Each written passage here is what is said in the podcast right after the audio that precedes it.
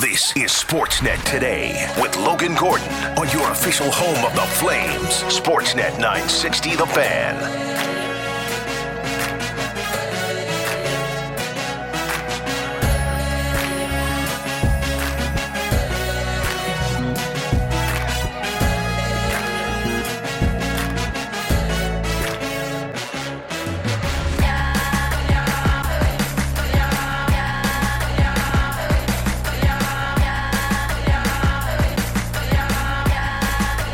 Get things going. On a Calgary Flames game day, the Flames welcoming in the red hot Boston Bruins to the Scotiabank Saddledome. Kicking off a three game homestand with the NHL's trade deadline just on the horizon. Welcome to Sportsnet today. It's Logan Gordon along with you. Outstanding production team of Cam and Taylor in the other room. Lots to get to on the show today. We'll obviously chat all things Flames and Bruins ahead of this Tuesday night matchup at the Scotiabank Saddledome between your Calgary Flames and the number one team in the National Hockey League, who picked up a win against the Edmonton Oilers on Monday night. We'll do that with Peter Loubardias coming up in just moments. Tuesdays also mean our check in with Bik Nizzar from Sportsnet 650 in Vancouver. See what storylines are percolating on the West Coast ahead of the trade deadline. Still a couple of interesting names on the trade boards around Luke Schenn, possibly Brock Boeser. We'll get Bik's feel on that. We'll head back to the Saddledome, hear from a couple members of the Calgary Flames on a game day, and take a look at the opposition, the Boston Bruins, with Ian McLaren coming up a little bit later on on the program. But let's kick things off like we always do. Heading down the Atlas Pizza and Sports Bar guest hotline and saying hello to the color voice of the Calgary Flames.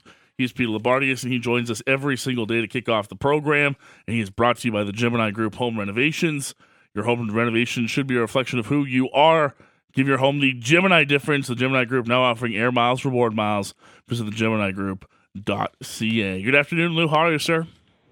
I am very fine, thank you. Good to hear. Uh, how did you enjoy the festivities last night in Edmonton? A good game between the Oilers and the Bruins. Well, it was a great hockey game, and it certainly, at least by my standards, lived up to its billing. And really great, Logan, to have an opportunity, as I always like to do, when I can, to watch a team before the Flames play them. But it's also different when you get to do it in person because I can watch all the games on TV. I never feel like I get as good a read as I do when I'm in the rink.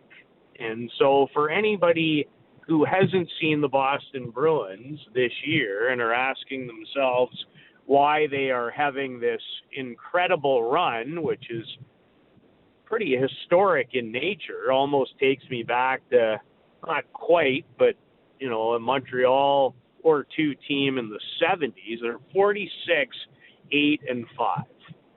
And I've heard a couple of things in the last 24 hours and then what I witnessed.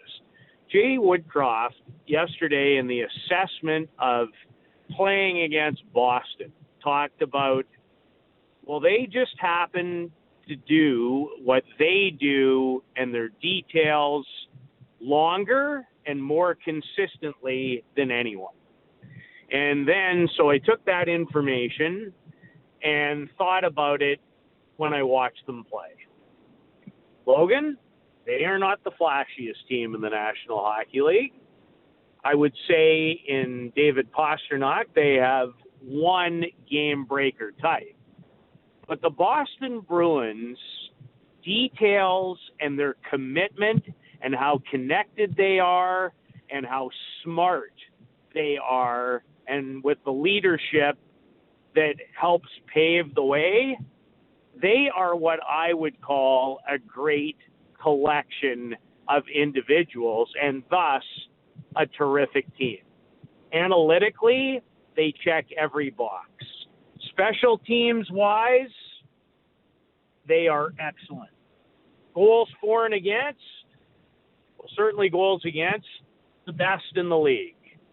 their goalie, one of them, as in Linus Ullmark, who the Flames will have to deal with tonight, well on his way to winning a Vezina. They are deep on defense. Matt Grzelcyk couldn't even get in last night. So they have seven guys who are more than good enough to get in everybody's top six. When they play, when they don't have anything, they live to fight another shift. They move pucks out. They use one another very well. Their puck support in their own zone is outstanding, led by Bergeron and the return of David Krejci. They are truly an excellent team that does it as a team and play the right way for how they need to go about their business. It was thoroughly enjoyable to watch them and be in a position to do it against, you know, two certainly the most premier player on planet Earth and one of the top five or six premier players on planet Earth. And last night, the collective sum of parts were better and won a game on a night where Connor McDavid was still a huge story and scored twice and hit the 50 plateau. This is a fabulous hockey team. Yeah, there's. Uh, I love how you put that, Lou. There's very little weaknesses in this group right now, and Jim Montgomery's come in and deservedly gotten a lot of praise for the work that he's put in with this group because he's allowed them to do more of the things that I think make them successful, but still understood what he was coming into, and that's you know you had a core of guys that lead the way. You talk about Bergeron and Krejci coming in there. That's a tough spot to come in as a new coach because you've got to sort of adapt to what's there already, Lou, but at the same time, you want to put your stamp on it, your style of play onto it, and it looks like it's been a really good fit.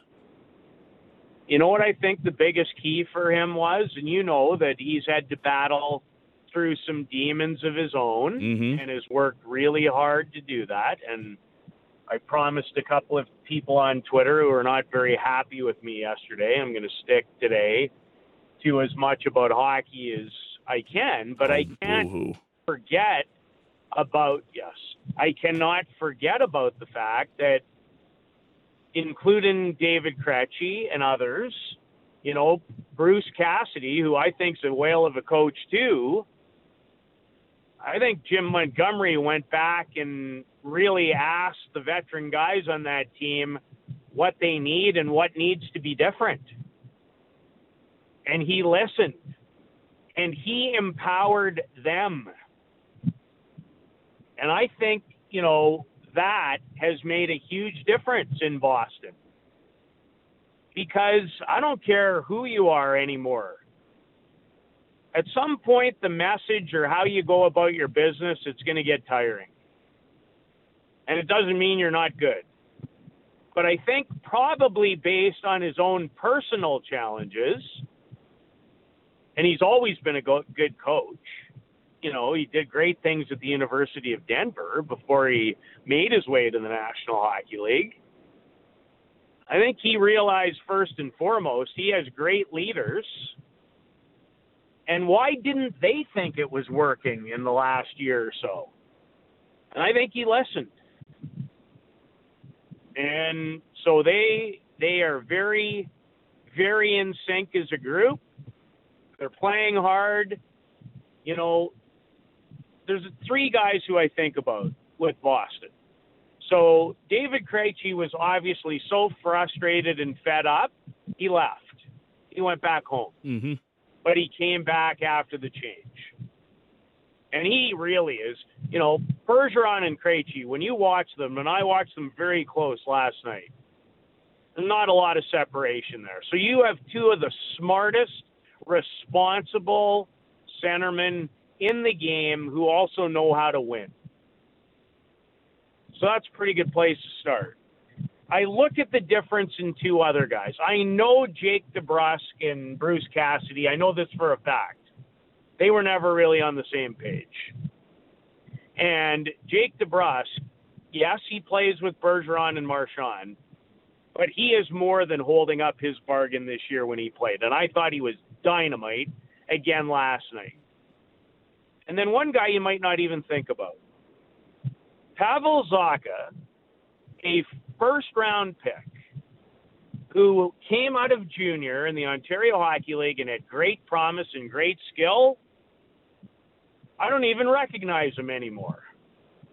Because now he's taken that skill and he believes and he has become the player that many of us thought he could be.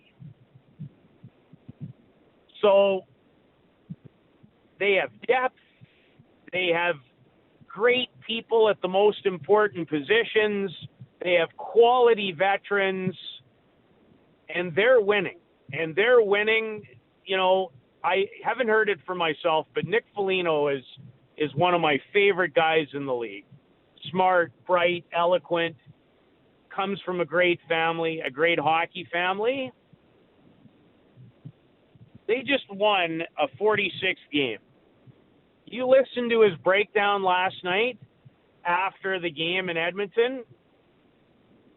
These guys, it's they still operate every night like they've done nothing. That's the key.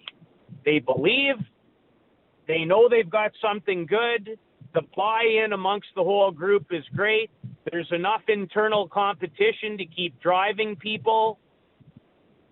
They've got it going on. I'm not saying they're going to win the Stanley Cup, but they epitomize for me what an excellent team is capable to, of doing when all the pieces are pulling in the right direction. It's uh, a noticeable challenge for the Calgary Flames tonight, Lou, and uh, a couple of stats that uh, our stats pack bring up every game day that I wanted to highlight as we sort of transition into this one for the Calgary Flames. And we've talked about you know the importance of getting off to good starts for this group, and you know going back to that Colorado game, Lou. Colorado scored in the first five minutes of every period in that game, and that means every period the Flames were chasing it again. That's incredibly important in tonight's game. The Boston Bruins have yet to lose a game in regulation when scoring the first goal this year. They are 30 0 and 3. That is an incredible record. They've not lost in regulation when that happens. Their period scoring is almost identical, one through three. Uh, getting off to a good start is going to be extremely key for this Flames group tonight, Lou. Yes, it is.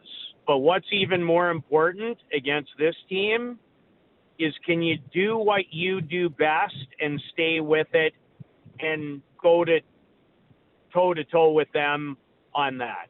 Can can your details be good from start to finish? Mm-hmm. Will you waver? So look at last night for an example. They didn't score first last night, but it took them about 10 seconds to get it back. And then when they got the lead, where I think, Logan, if I'm not mistaken, they are now like 37 0 and 1 or 0 and 2 when leading going into the third. The only time, and it was one of the weirdest things I've ever witnessed, as I look at it, leading after yeah, they are now after two periods 32 0 and 2. Not bad. leading. Uh, that's okay. And they gave the Oilers nothing. Actually, their only breakdowns came when the Oilers got the net empty, and they were actually two men short in the last two minutes. But before that, it was a blanket. They gave them nothing. And it, and it goes back to the starting statement of this hit with Jay Woodcroft. They just do what they do best longer, and they outlast people who aren't as consistent, as good, or as detail oriented as they are. So it would be lovely not to chase. That stat you bring up is very telling. You do not want to chase this team. You'd love not to have to chase them all night. But the other thing that can happen, and it's happened with this team, is this team this year at times has been quite notorious for playing a great period, even getting off to good starts. Logan, let's go back to Colorado. Did you not like their first four or five minutes? I did. Mm-hmm. But then they gave up a goal on really the first mistake they made in the game. And then it was never the same because they weren't able to truly ever get back to where they were in the first four or five shifts. That matters too. Yeah, and it's back on home ice for the Calgary Flames, Lou. Uh, three game homestand that starts tonight. Some tough opponents here. We're talking how good Boston's been this year. Toronto's coming into town Thursday. We'll obviously get into that. And then, you know, points wise, uh, the game on Saturday against Minnesota is going to be uh, a, huge key for this group. But that's something, too, that you brought up uh, with Daryl Sutter and your chance to chat with him for the coaches show today. And it's something that the uh, head coach was quick to highlight with you, hey? Yes, he was. He he does not feel like a lot of his best players have been good enough, probably, period. But I asked him because he made mention of it, and I've run the splits too, Logan, between home and road. And I think for him, it's more comparing, you know, even guys what they did at home last year in some respects in comparison to this year because a lot of the home road splits aren't, you know, incredibly lopsided. So I asked him, and I don't know how much of it we're going to run, but I asked him about that very subject in a couple of different ways. Because we have some guys that haven't played very well at home this year. If you break it out, that's that's a fact, and and uh, they're you know, game to game or shift to shift or period to period. We have some guys that really struggle at home for whatever reason this year, and they have to put that away and get going here. So I also followed that up with, and you can hear it tonight, nice little teaser on Flames warm up on our pregame show between six and seven. Is I also asked him why he thought that was the case. And Logan, with this team, and I wish I had the answers, they all wish they had the answers.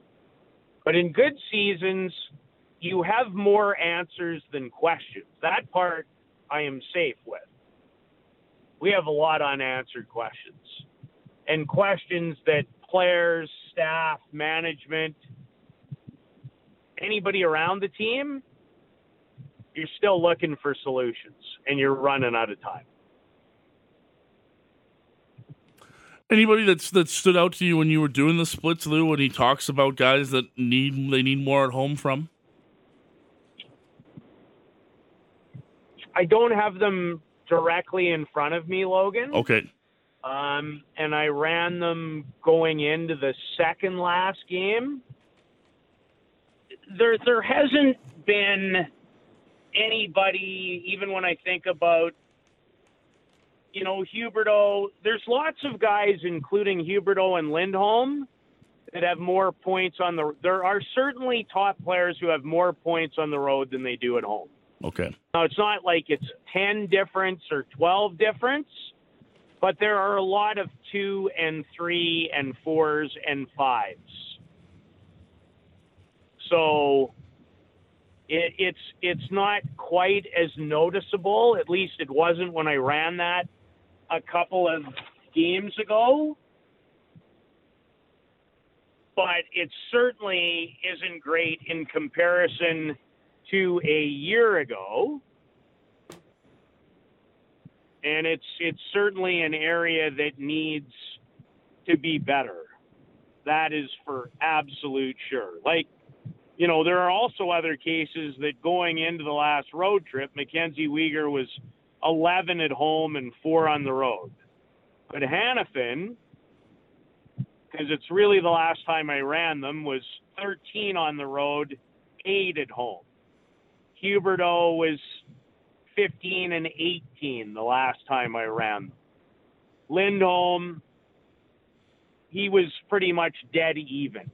And Kadri actually better at home now after the road trip. It's probably again tie goes to the runner. So, Yeah. and I did not really study hard, which I should have, the goalies. But the goalies right now, this is really a situation where you need another goal and you need another save Mm.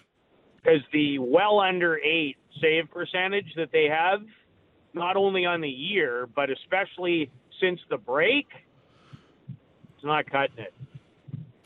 No, and uh, as we're chatting with Pete Labardi, it's the color voice of the Calgary Flames here. That's where we'll go uh, next here, Lou. Dan Vladar set to get the start in goal for the Calgary Flames. Jacob Markstrom got the start in Denver. Obviously, not the performance they were hoping for, uh, but Jacob did miss practice yesterday as well uh, as he welcomed in the birth of his first child, of his first child with his partner.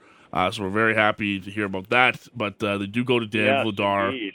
and um, I, I don't know that there's there's anything to read into it, Lou, other than Markstrom didn't do enough to keep the ball rolling into this start, and they're going to try it again with Dan. I mean, maybe you can say it's it's his old team if you want to go down that road. I don't I don't even know if the Flames are looking that deep at it when it comes to their goaltending right now.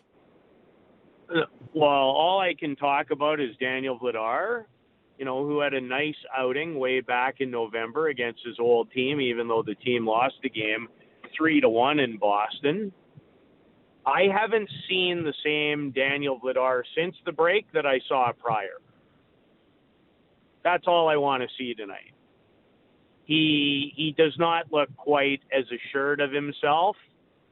He has looked a little like having this opportunity and wanting to do incredibly well probably has put more I mean it's a whole team frankly I think that has put way too much pressure on themselves but I also understand why athletes and why individuals do that so you know they need a great start from a goalie they might need a goalie performance to get out of this where when was the last time a Calgary Flame goalie was one of the three stars?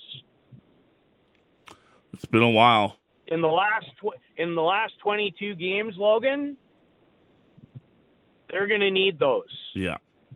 You you might need at least that guy to be in consideration in half your games, whoever it is. And you're certainly likely to need it tonight and Thursday night.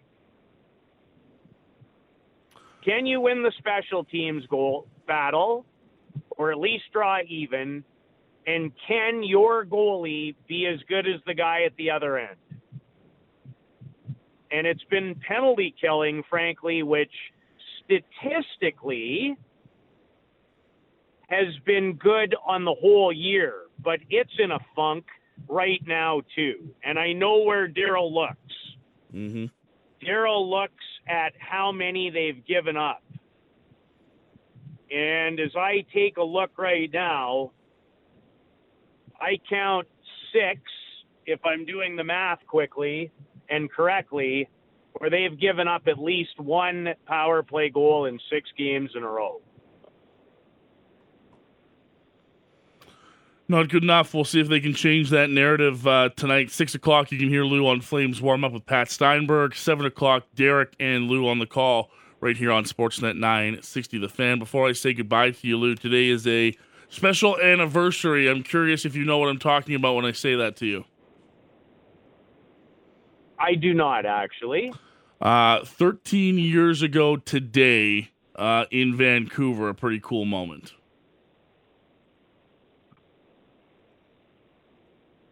Oh, okay. Okay.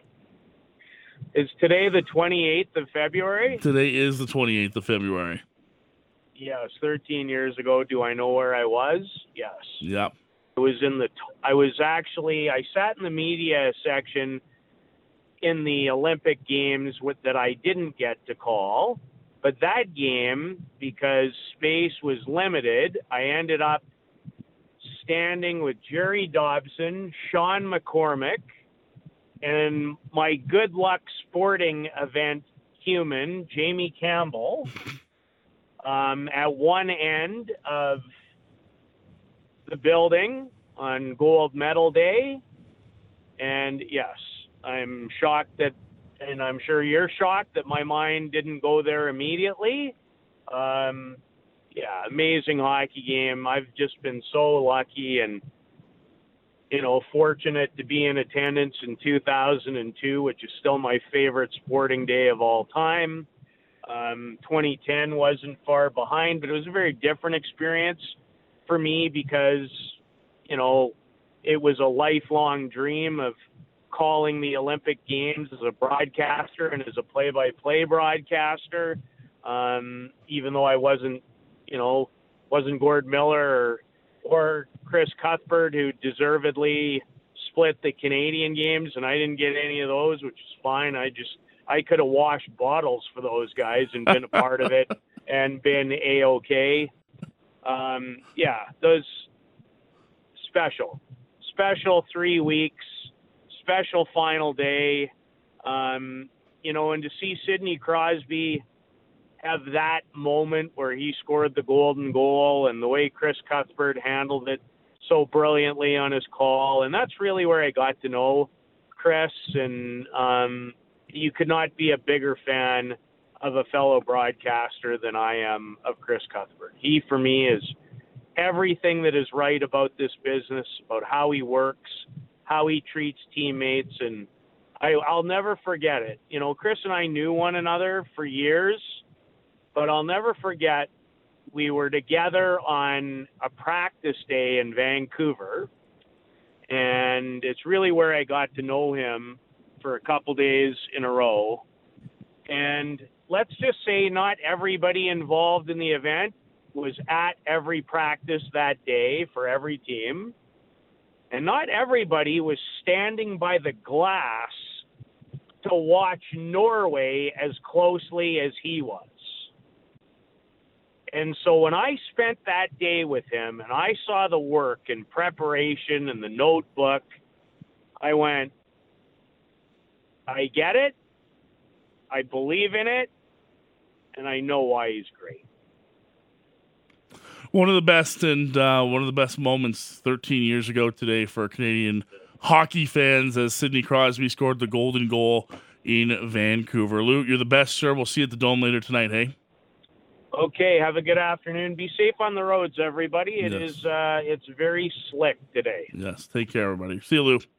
Bye now. Peter Loubardias the color voice of the Calgary Flames, joins us every single day to kick off the program. And he's brought to you by the Gemini Group Home Renovations. The Gemini Group knows your home renovation should be a reflection of who you are. Give your home the Gemini difference. Now offering air miles, reward miles. Visit them at the Gemini Group. .ca. Yes, a massive test for the Calgary Flames against the Boston Bruins tonight all your coverage right here on Sportsnet 960 The Fan. We'll take a break, come back on the other side. Time for our Tuesday chat with Sportsnet 650's Bik Nizzar. It's coming up next here on Sportsnet 960 The Fan. You're listening to Sportsnet today with Logan Gordon on the home of the Flames. Sportsnet 960 The Fan. Welcome back to the program. It's Logan Gordon along with you. Sportsnet today here on Sportsnet 960 The Fan, coming to you live from the Doug Lacey's Basement Systems downtown studios. Time for our regular Tuesday chat down the Atlas Pizza and Sports Bar guest hotline. Welcoming our pal from Sportsnet 650 in Vancouver. Bik Nizzar joins us this afternoon. Bik, how's it going, man? Always good. How are you? I'm doing well. Uh, Team Tank with a bit of a unfortunate result last night. It was exciting, but uh, you were so close. I could feel that review coming back, the extra point coming off the board, but the refs had to ruin it. And uh, sure enough, Kuzmenko's 28th of the year counts, and the Canucks with the upset over the Stars, and you get that much further away from Connor Bedard. That must be a, a tough result last night in Canucks land. Uh, sure, yeah. Some some fans are annoyed with it. I, am having I'm having this regular to and fro uh, on the shows now uh, with with Team Tankus because like I'm getting this constant argument is like tanking is not guaranteeing results. No. Tanking is the process of decreasing the probability of victory. And sure, when they get a couple of results, people are like, "Oh my goodness, how don't they know?" It's like, well, no, they don't care. They don't care. All they're trying to do is put out a 21 year old goalie for more times than more teams have ever done, and roster an AHL defense at the NHL level. It's like they're trying, but the player's going to try too, and it's just it's a constant back and forth right now. A couple of uh, interesting storylines going around for the Canucks right now, and last night uh, was the return in goal for Thatcher Demko. Uh, there's been lots of, of talk around Thatcher's future with the team. You know how what led to all these injuries for him. I guess just give us a bit of the process, what it looked like for Thatcher last night, and how this has kind of come about. What was originally, what was the the original diagnosis? Was it six weeks, Bik, and it turned into Yeah. this really long, drawn out process? Yeah, multiple months uh, turned out for Thatcher Demko. Uh, his last start was uh, December 1st uh, of last year, and then here we are, end of February. He gets back into the net. So, really prolonged process for Thatcher Demko. And I'm glad they took the time because he looked phenomenal last night, right? Like this whole thing of getting him back in, it, it's do right by the player. Try to do everything you can to make sure he is absolutely 100% because he's your franchise goalie and he looked phenomenal last night. And there were early season struggles. I, I'd have to go back and watch the early season again, but I don't recall him looking like that uh, at all. Just just from a physical standpoint, like he still gave up four goals, but from a physical standpoint, I don't know if we ever really saw the best version of Thatcher Demko to begin the year. And he was three ten and two to begin the year, and the numbers were struggled so much. But he just looked like his regular athletic, powerful self. There was a, a sequence uh, right before uh, the second goal that they gave up, uh, where Pavelski's got this wraparound and he gets all the way to the post and seals that one. And as the goal mouth scramble is happening, Miro Heiskanen is there on the other post. Puck comes to him, and Demko somehow from like a practically seated position, able to slide to the other post as well and seal that one as well. So he he he looked really really strong uh, just from a physical standpoint and probably a big sigh of relief for Canucks management because if they're planning on doing this uh, threading the needle rebuild, retool on the fly, whatever you want to call it, you're going to need your goalie to be ready for next season, and you want to be able to see him perform at his best. And look, we can get into the trade conversation as well. I'm a little skeptical something like that could materialize, but nevertheless, just seeing Thatcher Demko at his best is a good thing uh, for whatever direction they intend to take the team. Know, let's dive into that the trade aspect of it because his name has started to pop up across you know different insiders and you know different trade rumors, Bik, and it's interesting the way you put it because yeah, it is kind of a, an interesting spot for the Canucks because on one hand you hear a lot of people, whether it's Allvin or Rutherford, who talked earlier in the year, say, look, we don't we don't intend for this to be a long drawn out process that's going to be five or six years down the road. So if you were to follow that narrative, you would think that still at 27 years old, Thatcher Demko fits into those plans, but there it is when there's usually, you know, where there's smoke, there's fire when it comes to to NHL insiders. What did you make of the fact that his name's been out there more and does that fit what you think the Canucks are trying to do here?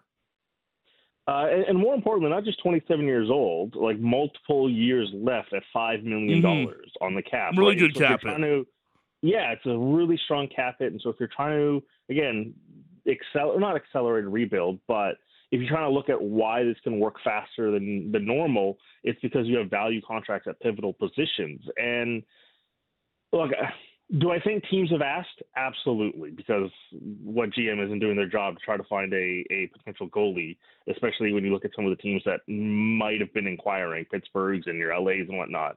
But I, I just think there's too many levers the Canucks can pull before they get to a Thatcher Demko trade to try to inject some uh, more assets into this organization. And if we're looking at it from a point of they do want to compete next year, and you know we were talking about on the, on the post game show last night that next year might be a free roll and then really load up for 2025, and that's when this really starts to turn a corner.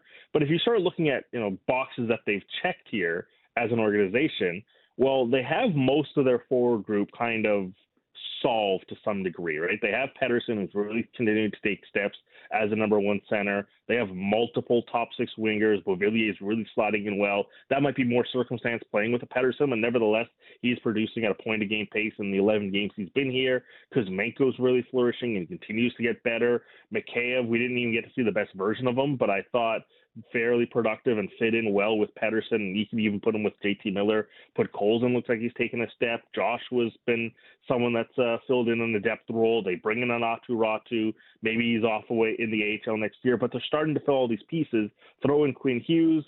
They have to work on the defense. That's the main thing. But I don't know if you want to pull the Demko lever to say, hey, we need to use multiple assets. We need to get in multiple assets in the blue line. I just feel like there's other things that they can pull prior to getting to something like Thatcher Demko.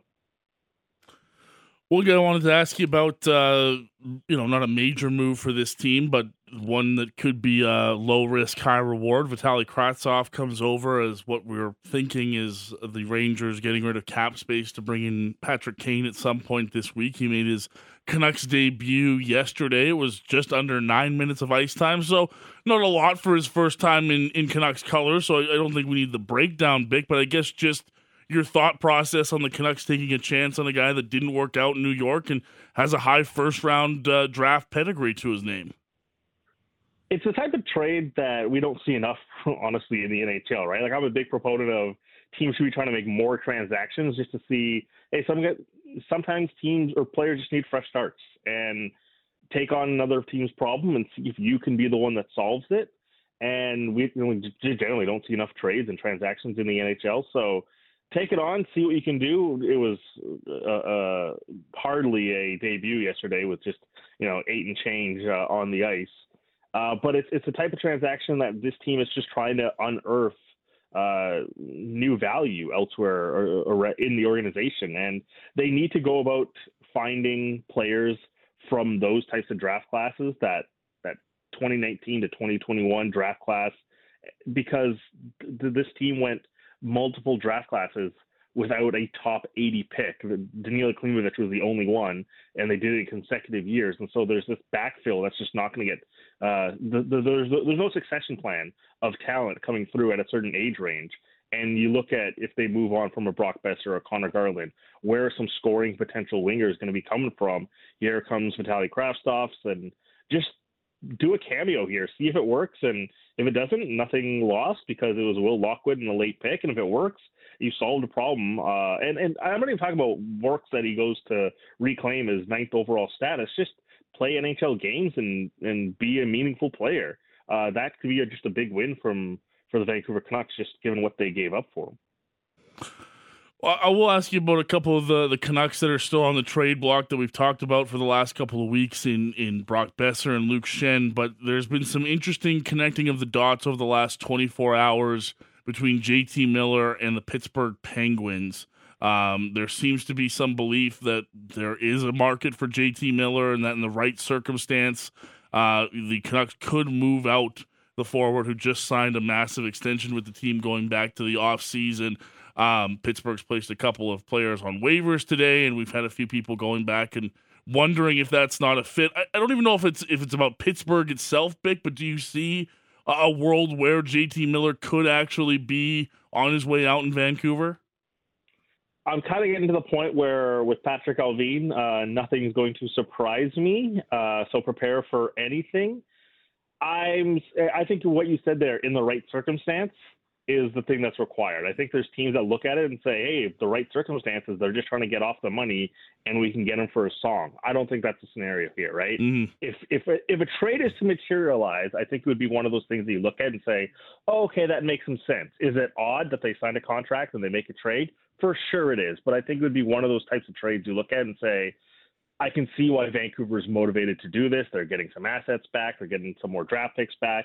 It would be that style of trade, a, a traditional, you know, hockey trade to some degree. Maybe not player for player, but it would be the type of trade that you look at and say, you can see what Vancouver's trying to accomplish, even though it's you know nine months removed from them handing out a contract.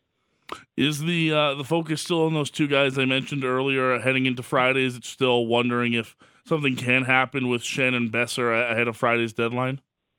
Yeah, like we've talked about before, and, actually, I'll, I'll go back to just JT Miller too about the Pittsburgh link, mm-hmm. and just in general, like it, it's so hard for me to see teams that want to take on the eight million dollars. Now, Pittsburgh does have some money for cap space next year, so that does make some sense, but like that's why I'm so skeptical because the money aspect of, of this complicates so much, and it's the Brock Boeser equation too. It's as I mentioned with you before. I don't doubt at all that there's motivation on Vancouver's part to try to move up Brock Boeser. The agent is working on a trade and constantly doing interviews publicly of working on the idea of trying to make a trade. It's just the money aspect of it is so difficult to work out, and you know Brock's not necessarily helping himself a great deal with how he's uh, playing right now. Though the points have been there overall. It's 38 points in 52 games, but he's at minus 22. And here recently, as Andrei Kuzmenko has kind of reclaimed his spot, uh, Brock's defensive game has really slid down. He's a dash nine in the last eight games. Ooh and it's really tough here in in a pivotal time as teams are circling and scouting all these players and thinking, okay, where is this guy right now in his game as we get ready for this playoff push? It's it's not really trending in a good direction, and I'm sure the speculation isn't helping, but you got to be able to help the management group try to make a trade by playing well too. Mm-hmm. Uh, Luke Schenn is the one that I just feel like will fit like a glove for so many teams.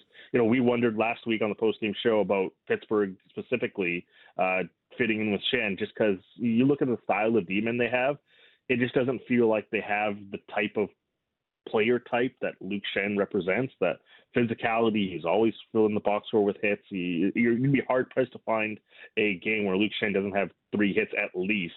And you need a bit of backbone, a little bit of spine. Uh, Luke Schenn will bring that in spades for a team. I just wonder if Pittsburgh's that destination, uh, and we're just waiting for uh, roster spots to open up. And that's why I look at the the, the Mark Friedman uh, waiver claims or the, the, the wavering, and I just wonder if that's the spot that starts to open up for Luke Schenn. We're chatting with Bik Nizzar from Sportsnet 650 in Vancouver, our regular Tuesday chat with Bik, and of course, talk all things Canucks, but uh, general NHL topics, anything that's really uh, going on around the league. And uh, it's been a busy 48 to 72 hours across the NHL, Bik, as uh, we had our own mini trade deadline edition on Sunday. Uh, and now it sounds as though, according to Frank Seravalli from Daily Faceoff, that uh, the New York Rangers will, in fact, be acquiring Patrick Kane at some point today. Uh, there's been some massive moves uh, outside of anything that we've talked about so far. What's caught your eye so far about the trades that we've seen in the NHL in the last couple of days?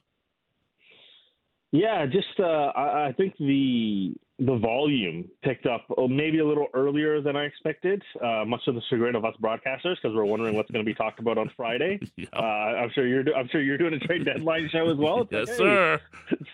say something for Friday, but just the overall volume to me is, is rather surprised me because you know I, I think we can always always be critical of uh, NHL GMs maybe not have enough uh, creativity, but you go back to the Orlov move, right? Minnesota getting involved, and, and that's a creative way. Obviously, someone's gonna have to get involved in this Kane trade. It wouldn't shock me, to be honest, if it was Vancouver, because I know there's a motivation to try to uh, be involved as a third-party broker at some point. So whether it's a Kane one or something else that uh, materializes, uh, something to keep an eye out. But uh, the creativity and, and, and, the length of conditions on like the Timo Meier trade. So uh, NHL GMs uh, deserve a little bit of credit of getting some work done in advance and finding different ways to solve problems. Like the Tanner Jeannot one, uh, that's a very creative trade that maybe we wouldn't have seen a handful of years ago. But Tampa Bay just, uh, for me, Tampa Bay is so smart at identifying the things that they need, and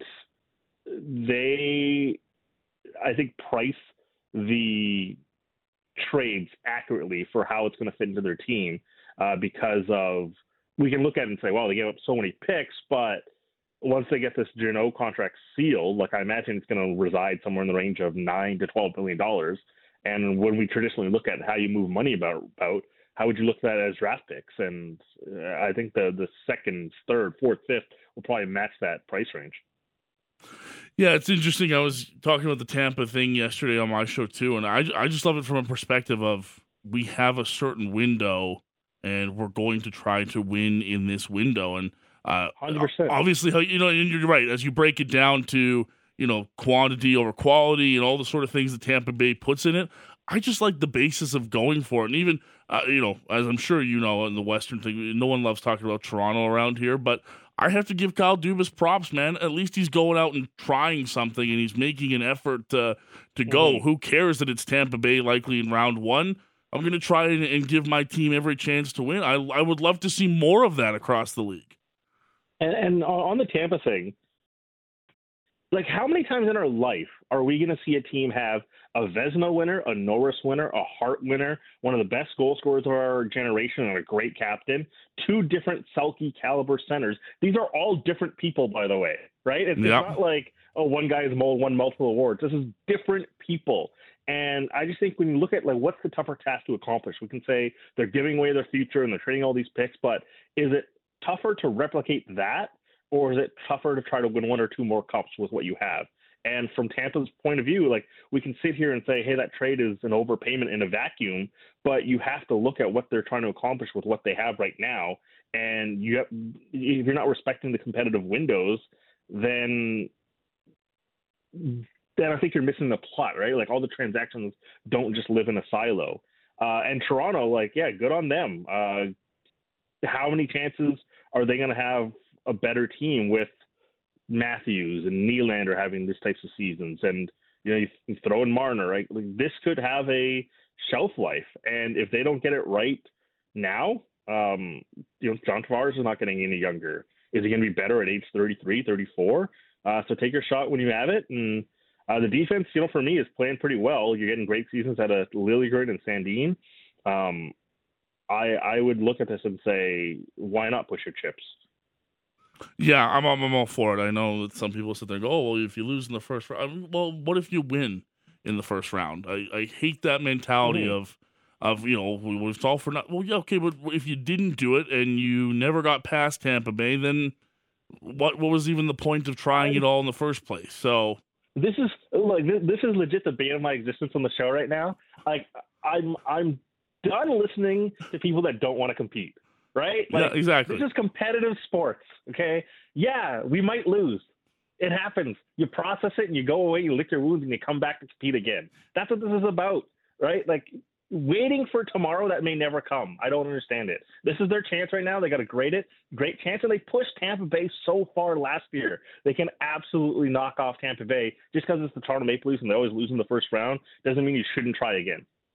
Yeah, don't get me wrong. It's it's fun and it's hilarious, and we will mock them incessantly when it happens and when you do lose in the first round. But don't get me wrong, and don't and don't give me the the playoff format thing or this or the no. I, I'm not here for oh well. If we only made the first round matchups easier, what is the point of the Stanley Cup playoffs? Is it the easiest path to, to victory? I, I, I forgot mm-hmm. where that was the the impotence of what we were doing here, Bik. That that was the you know, the gravestone headline of all of it. What was the easiest path to Stanley Cup? Who wants the easiest path ever? I mean, I get it. Yes, you would want to win Stanley Cups, but I just, I'm with you. It's just that this, I, I don't know if it's a fear of being on, on the other side of it now because social media is so harsh on people and uh, the reactions come so fast and furious at you, but there's just this lack of, of I don't even know what what the right word is for it, but there's just some some teams that have it and you know, like Tampa Bay, and they sit there and go, "Look, we're we're here, we're now, we're living for it, and we're gonna worry about tomorrow, tomorrow." And not enough teams do that, in my opinion. Take these opportunities as challenges, not uh, obstacles. But yeah. uh, you know, I, I, I'm, I'm, and I, I just on to, on top of that too, like the East playoffs are going to be amazing. Yes, and I like the idea that these teams are saying, well, well, they loaded up. I guess we're not going to. No, like ice your best roster and let's see the carnage that is going to be the Eastern playoffs. And someone's going to come out of it. And I, I think we're going to see the like some of the best hockey we've seen in recent years because they're adding all this talent. So, you know, we've talked about like I'm pro chasing greatness. And to, to do that, you need – a war chest and you need to be able to to hit your ceiling. And some of these teams are gonna have to try to hit their ceilings, and I think it's gonna be great to see. Agreed. Bik, thanks for the time as always, man. Really appreciate it. We'll check with you again next week post trade deadline, pal. We'll see what happens. Take care, man. See ya. Bik Nizzar, Sportsnet 650, our regular Tuesday guest here on Sportsnet today, joining us down the Atlas Pizza and Sports Bar guest hotline. We'll take a break, come back on the other side. We'll kick off hour two. Hear from a couple members of the Calgary Flames on a game day and a trade that we've been waiting for about a couple weeks now. Sounds like it's on the goal line and just about to be pressed through. We'll tell you who's going where next here on Sportsnet 960 The Fan.